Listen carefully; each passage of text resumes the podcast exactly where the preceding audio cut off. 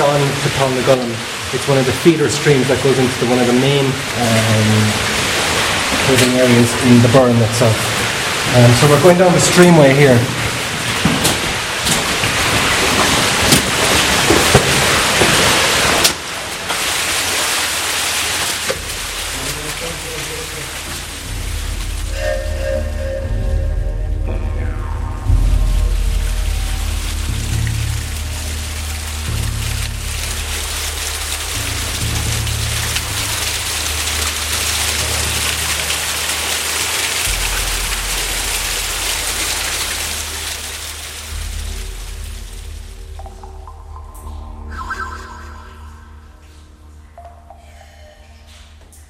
On the inside, you've got a, a set of thermals, um, which you'll wear, a full set of thermals.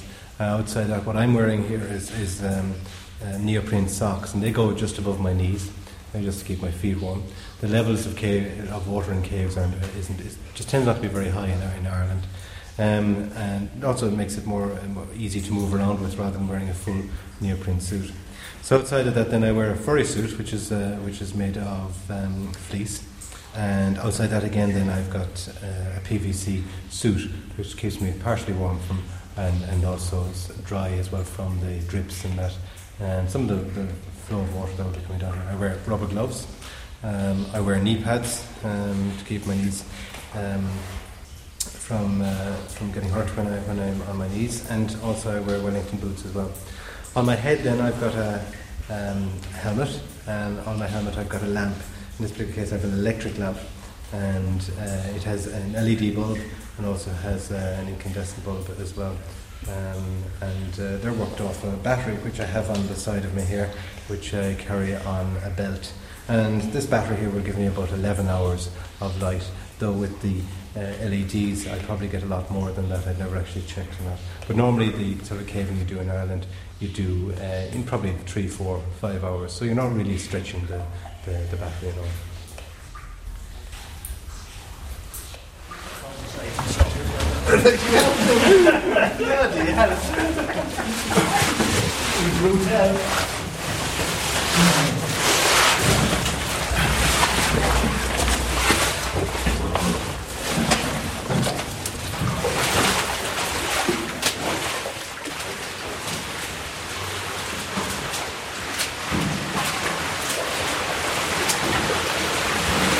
as you go down through, this is a very vertical section. In fact, a lot of the caves here in the Burren are of vertical form, and that's where the water has seeped down through the cracks in the limestone, and and just basically it, um, it's eroded it away um, and and dissolved it away. In fact, because it's the acid in the water um, coming down through the ground, which it picks up uh, through the atmosphere and that, and also in the grasses above it, and that uh, make it very acidic and of course, limestone is alkaline.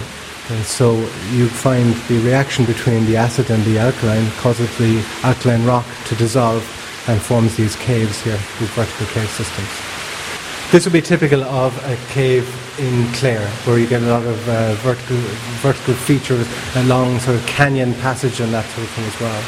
And the, the limestone here and all the fossils that are formed, you can see there the the, uh, the sponges that would have been there many, many, many millions of years ago and been laid down and a much hard rock and they're, they're almost forming like little ledges that are coming out from the side of the, of the cave as well. And sometimes we as cavers would use these to navigate through the caves and be able to stand on them and, and, and, and walk along them as well.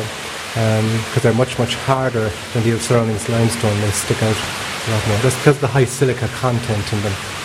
The, the height here, the cave we're in at the moment is about uh, four metres high, but you can get caves that are very much higher than this, maybe 15, 20, 25, 30 metres uh, in, in terms of passageway. Um, but we'll be going on. The, the, you'll find that the, the cave varies enormously as we go through it, and we get much greater variation in height and even in width as well.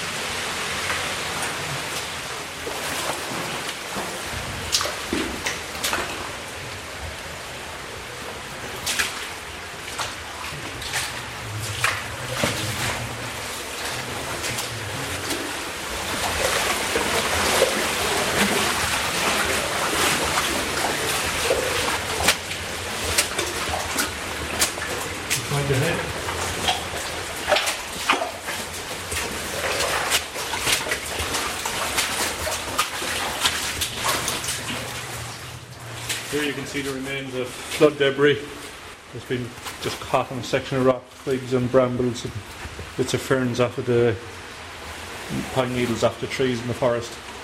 What sometimes happens here as well is you see them up in, in, in the roof of the of the cave, and it's indicative of the height that the, the water can get to in a flood condition. So it's not a place you want to be in, in, in uh, when it's uh, when it's raining outside or when you've got high water levels inside it. And there have been cases of people being caught inside in caves and that as well um, for periods until the uh, water levels subside and they can get back out again. Um, we're quite lucky here in Clare because there are uh, most of the caves that are, are, well, are, are well known, and where there is a flood hazard, uh, that will be uh, well known as well, and just to stay out of those particular areas. Um, and quite, normally, cavers wouldn't go into them in situations like that anyway, only the unsuspecting.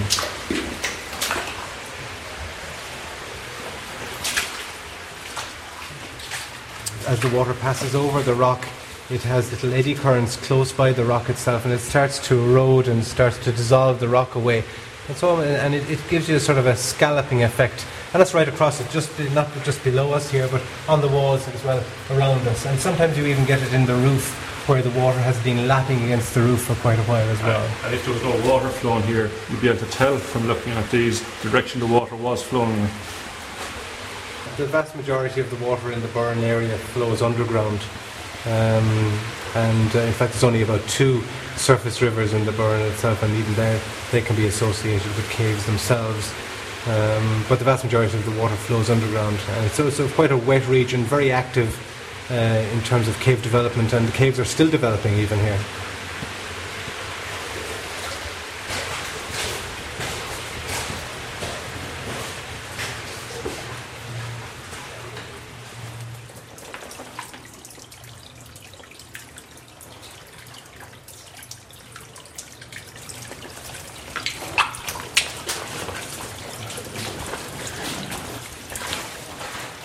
It seemed to a lot of people a strange way to spend a, spend a Sunday afternoon splashing around in water in the dark.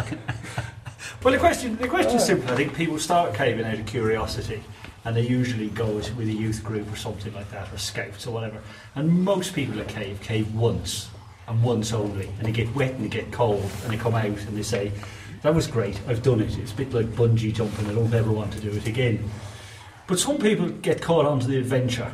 Now, you know, it depends who's led you on your first trip as to whether you've got adventure out of it or just cold and wet and miserable. So that's the trick, is to inspire some adventure in them the first time out.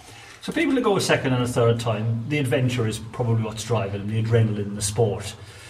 After that, once that starts to wear off, people start to take an interest in the cave life, in exploring caves, in, in discovering new caves, in digging through boulder chokes and, and finding places where nobody's ever been before, geology, photography, all the sort of different things that, that, that happen. But you're down to 10% of the people that have ever caved that ever go beyond three or four times, I would think. But it, it's one of these things that dependent, very much dependent upon your first um, experiences of it. You know, if you were brought into a cave which was particularly grueling or, or very, very wet and you weren't uh, ready for it or you weren't dressed for it and that sort of thing, that really has a, has a big impact probably on the way in which you approach caving at a later stage. I could go with, with the lads on that. And uh, moving on from three or four trips, maybe if you're introduced to vertical features where you're doing ladder work or single rope technique, or it's an extra challenge, more adventure. But uh, just leads on from there. Caving in itself is only dangerous if you don't understand the cave, you don't understand the risks, and you, and you go into the wrong cave at the wrong time when it's going to flood, or you, you try vertical features without the right equipment and the right safety and so on. But the thing is that the, you know, one of the, the deepest caves in Ireland is how deep is Paul again? It's 183 metres. 183 metres deep, discovered in the last 15, 20 years. And so there's more discoveries out there to be made in the Burren, and exciting discoveries, and relatively easy. Where we are now, we're at the top of Upper Polnagollum, and the passage divides into what's called Short Gallery and Long Gallery. In a Short Gallery, you can walk to the end of it, and there's a little stream issues from a boulder choke. And we know that connects to another stream called, what is it, E1 or E2. Um, so if if we could dig our way through there, that would make the longest through trip where you go in one entrance and out the other in, in Ireland. Um, and that would be about uh, something like five or six kilometres, which is quite a long way in Ireland. Um, the other passage, Long Gallery, is extremely tight and tortuous, and I would guess that there's probably no more than 20 or 30 people ever been through there, and, and none of them more than skinny, you know. So we had a fierce battle to get through there, and we had to survey it in the last couple of uh, years. But very adventurous passage, and there's a lot of adrenaline pumping when you're in places like that. It's, it's a lonely spot. Um, and you're relying on yourselves and your fitness and your ingenuity. So, yeah. We call them collector's items. You, you, yeah, you go in, you take a good look around as you're coming back out again because you probably won't be back in there You again. say goodbye. Being there, done that, got the scratches. Well,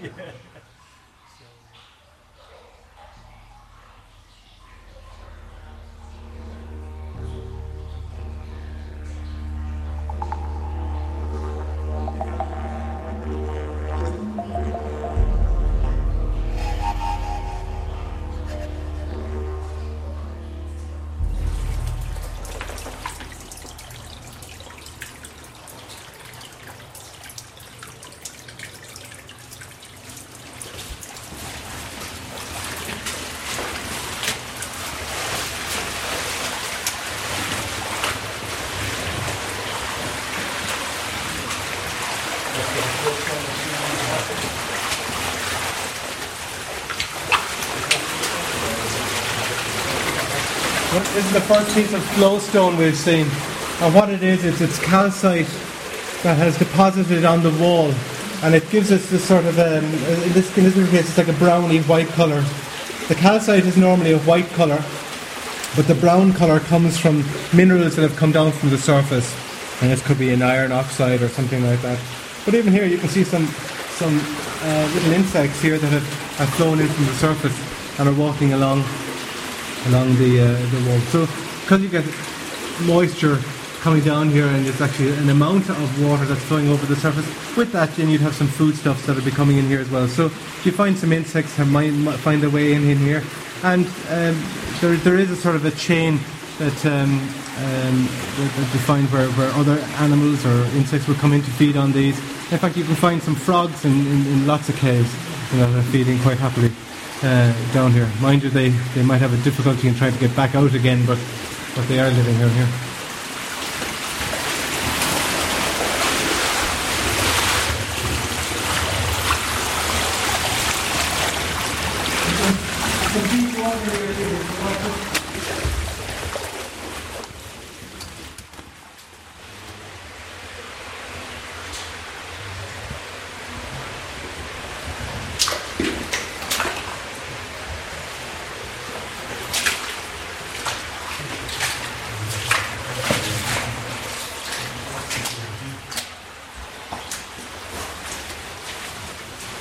If you step from there over to that ledge, you'll avoid it. This again is like the flowstone that we saw earlier, um, but these now have they're much more fluted. In fact, and they're forming limestone curtains, what we call curtains. And even at the end here, you can see some what we call pig's ears because they just take that shape. They're like seashells. They are, but they, they I suppose they look like that, yes, and where they're curved over here particularly. But they can hang on their own as well, and that's where you get this pig's ear effect.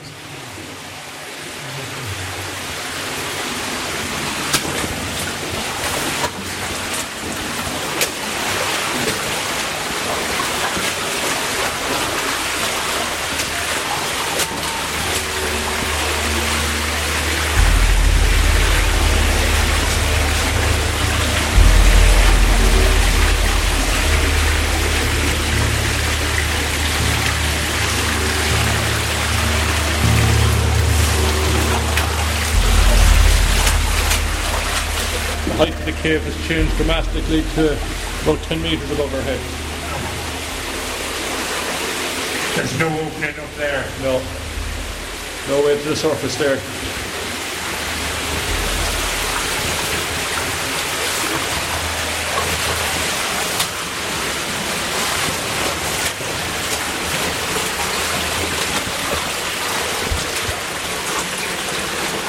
And here again, Peter, we have some even more formations here. This is again the flowstone that we've seen before, but, but, but down down here we've got these. What these look like? It's like a little mini landscape of, of paddy fields that the water has, has has moved down over this rock. It's formed little calcite dams, and these dams are holding back the water. And sometimes inside in these, in fact, you'll get what, what, what we call cave pearls, and basically they're a little bit of silica or some bit of sand that's come down, and the um, the calcite starts to form uh, on them, and as they get rolled by the by the water, it can actually form small little balls that look we call cave pearls. There's not any of those here particularly, but we do see these little cauliflower effects. And again, our calcite has it been has it been worn. The, the flow isn't isn't particularly great here, but it looks like a scene from Southeast Asia or something like that, doesn't it? With all these little. The best way to describe it is like terrace fields, like the tea plantations that you'd see in India. Yeah, that's right. Or even paddy fields in, in, in Indonesia and places like that as well. But i i there's a bit of this that would remind me of the seashore. Yes, absolutely. Yeah, I mean the, the rock pools that you get on the seashore, and that you can do that as well, where the action of the water on the rocks themselves. But what this is, is in fact, is the, the, the water as it comes in here has a calcite in it, and that calcite uh, begins to be deposited, and it forms these little dams here. So these pools are being formed by the uh, uh, uh, by the, the uh, calcite that's that's in the water itself and being left behind rather than the erosion effect that you're talking about in the sea, where the rock gets, gets, gets, worn away and, uh, and pools are left behind.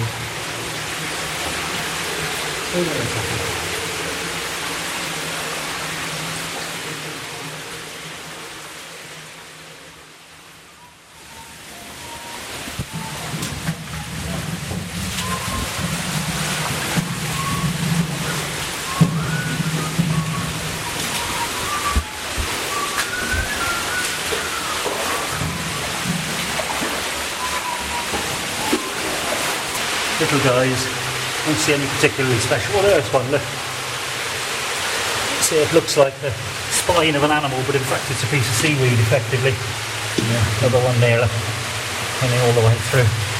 The age of this rock is what? Uh, uh, I don't know, 250 million years, something like that. So they're quite old. There's a, a frog I was talking to you about earlier, Peter. The little fella. Um, he'd been, um, he probably started life inside here possibly, and uh, they tend to be able to live on what gets washed into the cave as well. Um, so there he goes, he got for a swim. These are very, very delicate though because the side walls of these gores are very, very thin, which is why we don't tend to bring too many people in here. Because one person put a hand on that and it's broken and it's gone forever. we tend to wear gloves inside here. And this is to do two things, to protect your hands, but also to protect the calcite formations.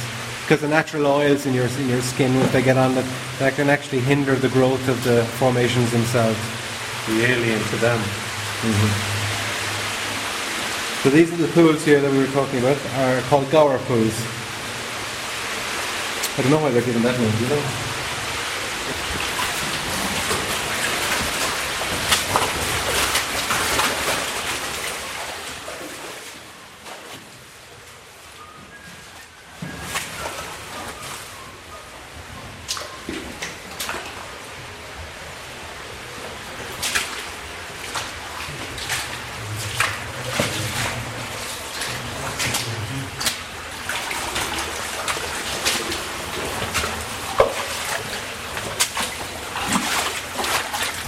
Right.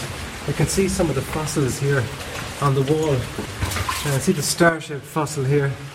There's some, some here as well. Um, Circular type crinoids. The crinoids, that's right. And so you find, I mean, not not on all all caves uh, walls will you see them so so easily. But if you splash a little bit of water on it here and rub it, you see there the star effect, almost like the bottom of a mushroom, the underside of a mushroom there. And that would have been early plant life. And that, that has found its way to the bottom of the sea, gets compressed, and formed the limestone that we have today uh, over nearly all of Ireland. In fact, I think the only county you're able to find to not find limestone is, is Wicklow, County Wicklow, it is predominantly granite. But you've got uh, limestone under most of most of Ireland, and so there's potential there for caves in a lot of different areas. This is very low ceiling here. You can see the chert layer Yeah, again. we've got a chert layer above us this time, um, and you can see the limestone actually through it in patches where, where the chert is broken away.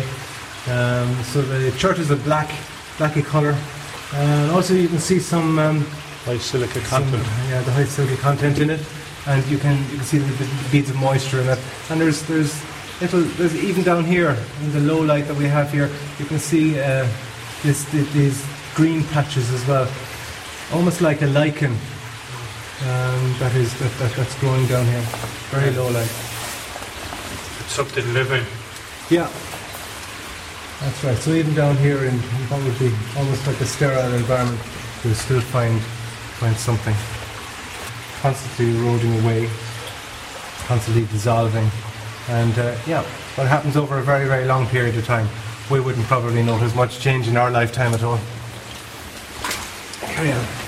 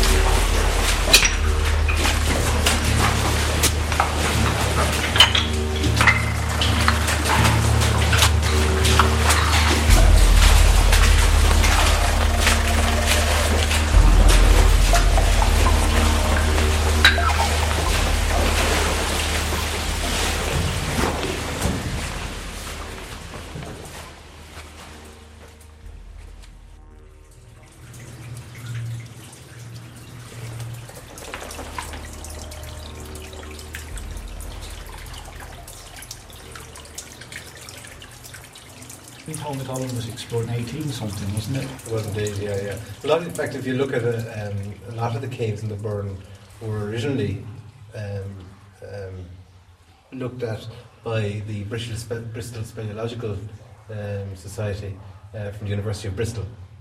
And um, they uh, mapped a lot of the caves um, and uh, around here. And it was it was they really who, I suppose, set off caving in Ireland. Caving wouldn't have been very popular before that period of time This at all. Coleman wrote a Made book, it more accessible. Well, Coleman did. wrote a book of all the caves all over Ireland, but he really only wrote about the big ones and the popular ones. Mm. And then Martel came to Ireland at some stage in, in the 19th century, didn't he? he was a famous French caver, yeah. Um, I did a lot of work, in, in, in fact, did a lot of work in Marble Arch system and that in, in, uh, in Northern Ireland and Fermanagh. Um, so there's been a lot of research done through the years, but uh, um, I suppose it was it would have been fairies and, and banshees that would have kept people out of caves in Ireland, and it was just the fear of the unknown and the possibility that it was a gateway to the other world. You know. Yeah, the caves of the wild horses, which is in Kilcorney, which are just above um, Bally, uh. That um, th- th- those caves there, lovely, lovely caves, but nobody would really go in there. And supposedly one night there was uh, somebody saw some wild white horses coming out of there, from which it got its name, the caves of the wild horses. Yes, that's an interesting cave system because it's got no stream going into the entrance normally, and um, there's an underground river system somewhere connected to that. Although we, you know, we haven't found it, nobody's found it yet.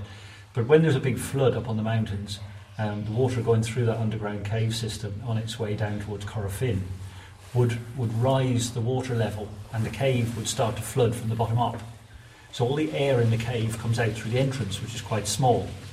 So you can almost imagine there'll be a situation as the water reached the cave entrance where there's still a lot of trapped air, rather like in a, in a lemonade bottle, and water coming out at the same time. I could imagine it would spray out, and that might be where that story came from as well, because it would make it certainly makes a wailing noise, doesn't it? Mm-hmm. Um, And you've got white horses in the sea as well. and white horse in the sea, yeah. So there could be that kind of effect as all the water comes rushing out. Okay.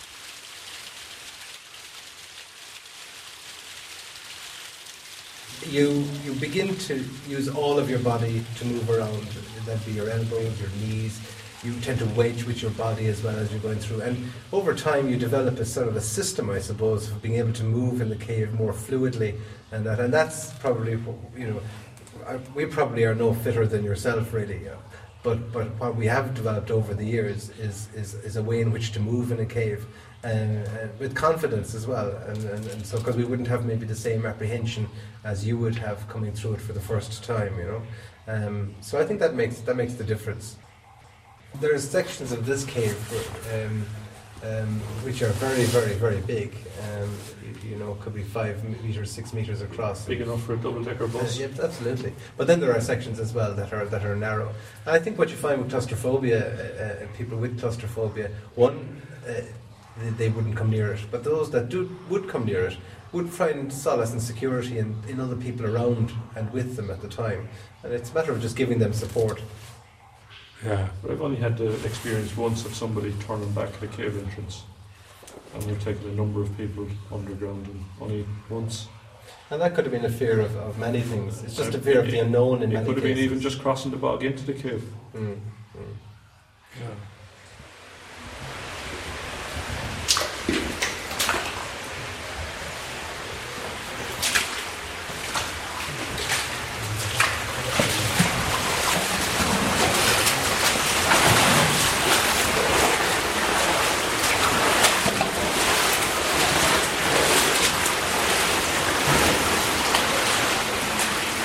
This is probably one of the biggest areas within this streamway. Um, It's an aven, and would have been. It's a what? Uh, an aven, it's called. Um, probably getting its name from the church aven. Um, large area, um, lots of stalactite formations, lots of cauliflower formations on the roof there. Given that name because they look just like cauliflower. And you can also see right next to it, then you can see these un- very unusual shapes in the ceiling, and they were formed by water lapping up against the surface, uh, the undersurface, eroding it away, preferentially in different places, and so you get these weird and wonderful shapes on the on the on the surface of the ceiling. It's the first time you can stand straight up for a while. It is indeed, yeah. Well, back where our data logger is, the roof is actually 12 metres above us. So, you know, Yeah. you don't feel that height. No, because you're contorted this sideways. Yeah, yeah. But in fact, it's quite a long way up. Okay. It's quite pretty in the next section.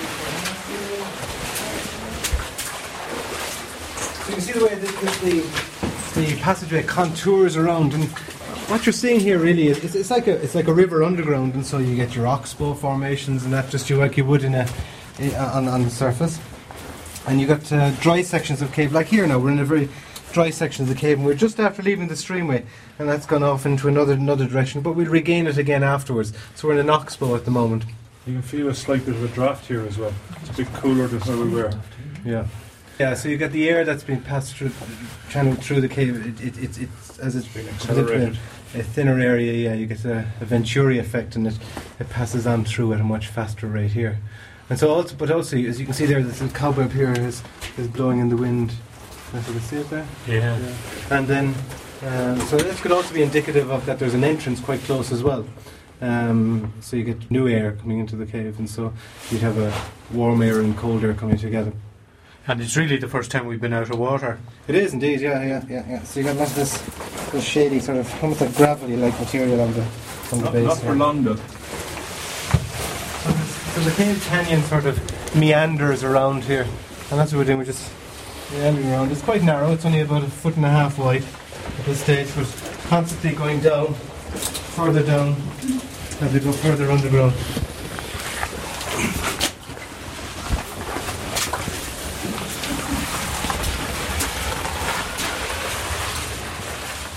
You might have noticed Tom goes at the front. Yeah. And this is because this particular cave is famous, absolutely famous, because of the cat spiders. Now, cat spiders are rare enough in the Burren, but you do find them in this cave, and th- they live off cats. And as you can imagine, you don't normally see many cats in the cave. So these guys are generally pretty hungry. Whenever they see anything moving, they go for it. So that's why we put Tom at the front. He's well used to beating them off. Okay, Tom, move on. Um, just uh, making a small bedding plane. About a three metre crawl, which doesn't look like the obvious way on because there's a big passage to our left, but it is the crawl. It- It's just a short crawl, and there's about a metre and a half of a climb down at the end of it. So bear with the noise and the grunting as we get through this. Um, But make sure you leave Tom go through first because the cat spider's dangerous. dangerous. You swing around there, I'll take your feet in there so that you can, you can pass the microphone to you. And you can grab it from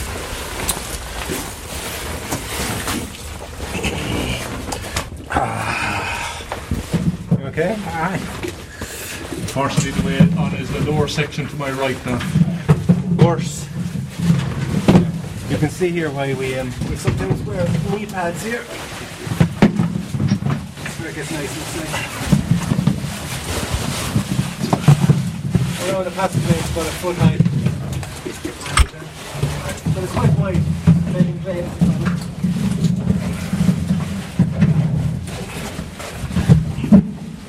Uh, if avoid going over that rock, you won't get wedged. Right. Over to get wedged.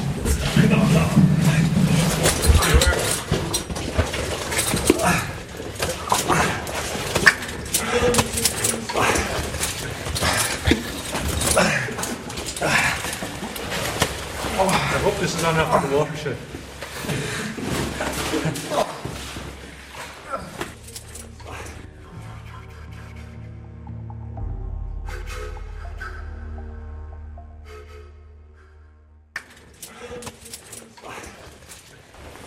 Careful where you're stepping in the big hole here. When you come here in a moderate flood, there's water coming in through this streamway here, and where we've just come down, it's coming through there two or three inches deep. So when you come in here from below, the whole place is really loud, you know, sort of roar of waterfalls, and it's quite dramatic. Today it's very, very quiet, so if we're all just really quiet.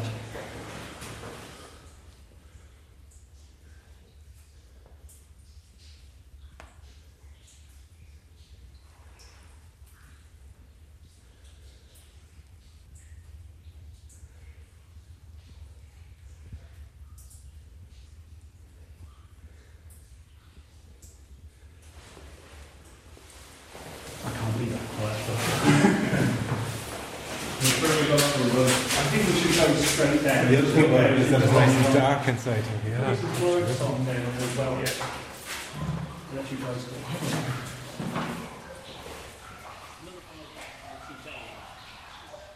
All cavers would say never cave alone, okay? And the reason is that it really, for anybody that's less than very experienced, it's, it's not good. Um, you always reckon if you sit very, very quietly and you just listen, the first thing you hear are the drips and the stream moving. But if you think about it, the stream should be fairly regular. So if it's making a little tinkle, tinkle, tinkle noise, it should be fairly constant. But there's always a pebble that moves suddenly for no reason. And as you sit there quietly listening, you, you think you can hear voices, and you think, oh, that's nice. There's a group coming along with a leader. Perhaps there are some scouts or some young people from an outdoor education centre. And, and you listen some more, and you can always hear them. You can never make out what they're saying, and they don't seem to be getting any closer. They're like murmurs. And when we bring young people underground, like students and so on, we always tell them that it's the souls of lost children. And that usually shuts them up and keeps them together. they don't wander off after that. But it can be quite disturbing if you're not used to it. Um, but generally, as a rule, I would say to everybody, don't go underground alone.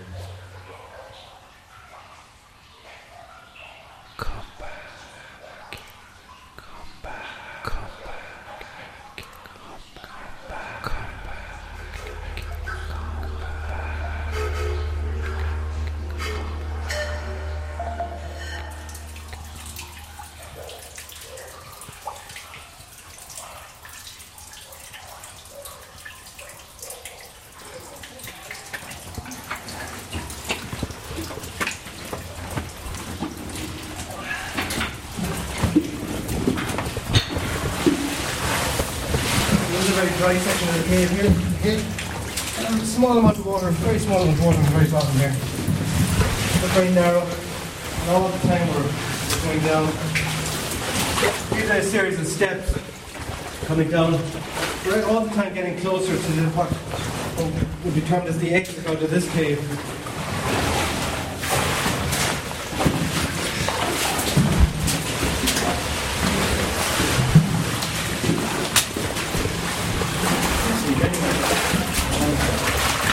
I don't know. Peter, if you can feel it in your face, but the air is getting colder again. Yeah.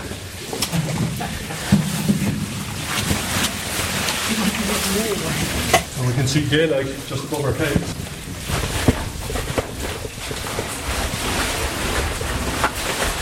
A fairly severe drop here. Watch yourself. Yeah, I'm all right. You can use your body as a, as Wedge. A wedge. Yes. Uh, you see here as the sunlight comes through the, the roof of the cave here.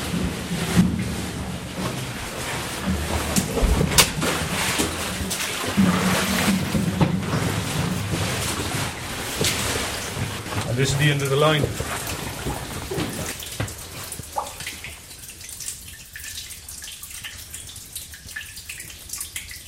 That's the Polnagollum main entrance. Uh, in, in flood conditions, you normally see water. If you were going into the system, you'd be dropping underneath a waterfall, which would be coming out of this river. You walk in underneath it, go into the system. So we're looking out into the, into the sort of secondary pot here in Polnagollum. The, the main pot is in this area up here. Yeah. And um, there's a secondary pot down here. But normally in flood conditions you'd have water thundering out of here. And we wouldn't be able to stand where we are now at the moment at all. You can see all the mosses that are growing on the wall, uh, ferns and that as well. Um, other plants kind of like this sort of moist Just up here is a, another passage that we could come out, which is called Baker's Rift, which brings us out in and looks over the same thing. It's just a small different, different trib- tributary. The story goes that uh, the, the J.R.R. Tolkien, who wrote Lord of the Rings, was supposed to have holidayed quite regularly in Fanore, um, which is just uh, just below us here uh, on the coastline of Clare, in, uh, looking out into uh, Galway Bay. And uh, he heard seemingly about Paul Gullum. Now, Paul Gullum means the hole of the doves. But Gollum he was fascinated by and uh, used the name supposedly in, uh, in his uh, trilogy for Gollum, the cave dweller. That's how he's supposed to have got his name. Have you any of you ever been in one of these where you didn't think you'd see daylight? I've actually had a group in, in this cave before, and I'm bringing them out. And when you get to the pot, there's a, another cave, another entrance at the far side.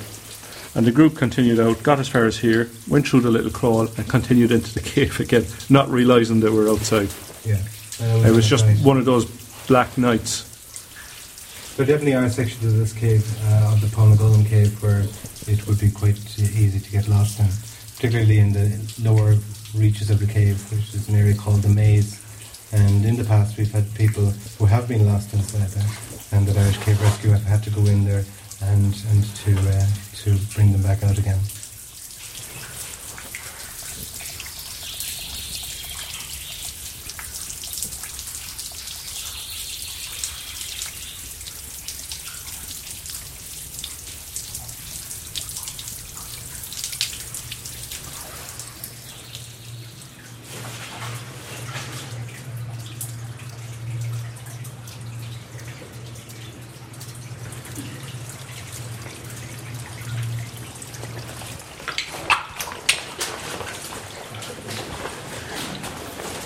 You're going to smell the air in here before we go back out. And when you get back out onto the surface, smell the, the air and the feel of the air, and you'll see the, the big difference between the air in here and the air outside.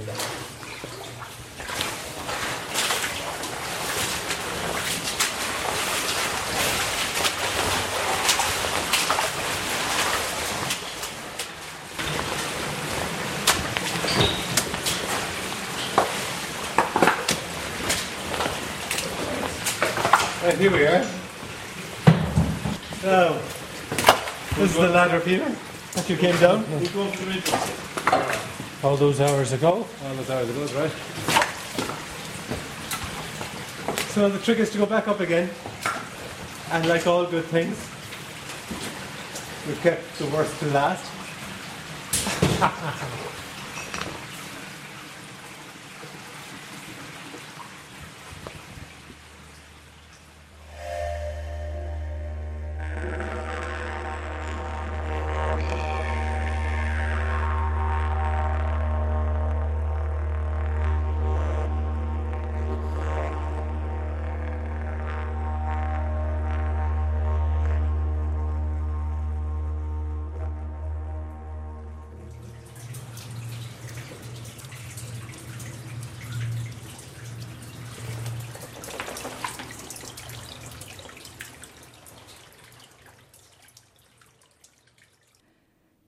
If you enjoyed this documentary, you might like to listen to our other Documentary on One productions.